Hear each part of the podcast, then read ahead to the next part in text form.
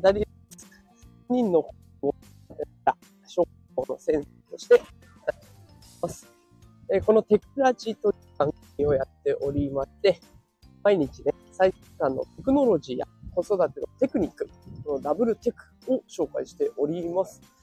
で、朝の時間帯は元気が出るライブということで、憂鬱な気分を少しでもね、晴らせるような、えそんなライブ配信を毎朝やっております。で、今日のテーマは、え元気が出るライブ。あなたはすでに平均以上というテーマでお送りしていきます。ね。タイトルだけ聞くとどういうことだ？平均以上って何のことだ？っていう感じだと思います。えー、ただね、ここで気になる、気になるというか注目してほしい調査結果があります。で、どんな調査結果かというと、えー、社会人の一般的なあの通勤時間の平均、通勤時間の平均が何分ぐらいだと思いますか？で、これ、なんとね、40分ぐらいだそうです。えー、だいたい平均時間40分片道ですね。かかって通勤をしています。で、もう一個、えー、気になる調査結果がありまして、一般的な成人の方の1日の勉強時間、1日の勉強時間ってどのくらいだと思いますか？これが、あの、衝撃的なんですけど、だいたいね、6分って言われてるんです。6分。1日6分ですよ。で、きっとね、あの、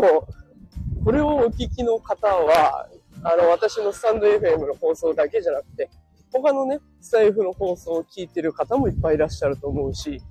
で、なんならね、音声に慣れてる人って、あの、Amazon Audible だとか、ポッドキャストとか、 Voicy とか、いろんな音声メディアにも触れてると思うんですよ。でそういったところで勉強している人たちは、この6分なんて余裕でクリアしてるはずなんですね。で、私のこの放送もだいたい毎朝ね、5分から10分ぐらい話をして終わっていますので、もうその時点で5分だとしても、あと1分何かしらね、あの、勉強するとか、音声聞けばクリアになるから、もうすでにね、これを聞きの皆さんは平均以上なんですよ。で、なんか、あの、よく、自分なんて全然勉強してないしとか、知識がないからとかってね、あの、言ってしまいがちなんですけど、まあ、それがね、日本人の美徳とか言われるかもしれないんですけど、もうそこに関してはデータが証明してくれているので、胸を張ってね、自分は平均以上だっていうことを言っても問題ないと思います。で、えっと、この放送をね、きっといろんなところで聞いてくださってると思うんですけど、例えば今電車の中で聞いているという方がいれば、ぜひ周りを見渡してほしいなと思うんですね。周りの人何をしてるでしょうか で、スマホを覗き込むわけにはいかないと思いますが、まあ、よくあるのがゲームをやるとか、漫画を読む。ね、もちろんゲームとか漫画でも勉強できることはあるので、一概に否定ではできませんが、まあ、それをやってる時間、それがだいたい40分あるわけですよね。片道平均40分。で、まあ、それだけじゃなくて、動画を見たりとか、あとね、SNS で、まあ、趣味というかね、思考的なところ、え、嗜好品を楽しむみたいな感じで、え、時間を消費している。そんな人たちも多くいる中で、あなたはこうやってスタイフを聞いてくれてる。ね、そして、この後に別の放送を聞いてみようかなとか、毎朝のルーティンのこの人の放送を聞こうとか、でちょっと本を読んでみようとか、ね、いろいろなことをやっているわけですので、まあそこについてはね、本当に自信を持っていいんじゃないかなって私は思います。で、これを聞いて、少しでもね、あ、そっか、自分って意外とやれてるんだって思ってもらえたら嬉しいなと思います。で、1日6分間の時間を、まあね、意識して作ろうと思うが、結構簡単に作れるはずなんですよ。でも、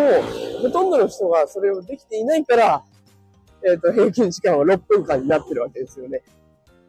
だとしたら、こうやって意識を高く持ってる時点でもうすでに平均以上だし、ここから先のね、あの、伸び率っていうのも絶対上がってくります。で、私自身も今このスタイフをね、ずっとやっていますが、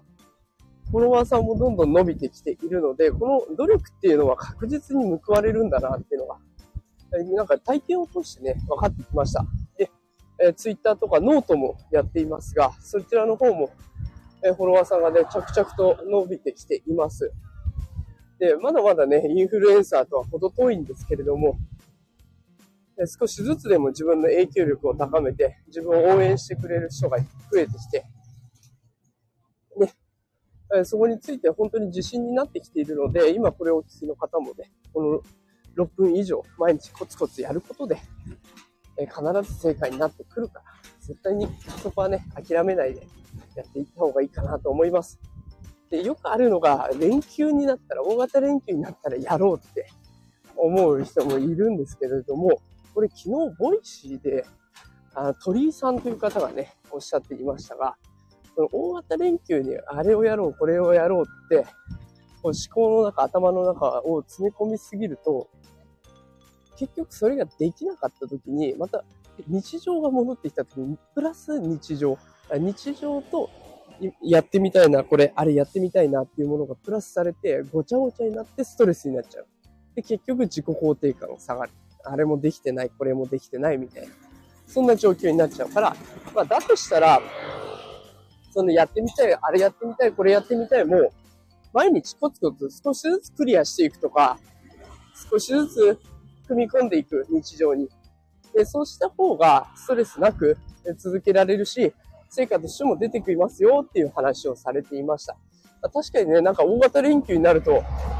突然ね、勇者モードというか、俺は何でもできるんだみたいな、あまり計画を立ててしまいがちですよね。あの、夏休みに入る前の子供たちがそうですね。もうなんか、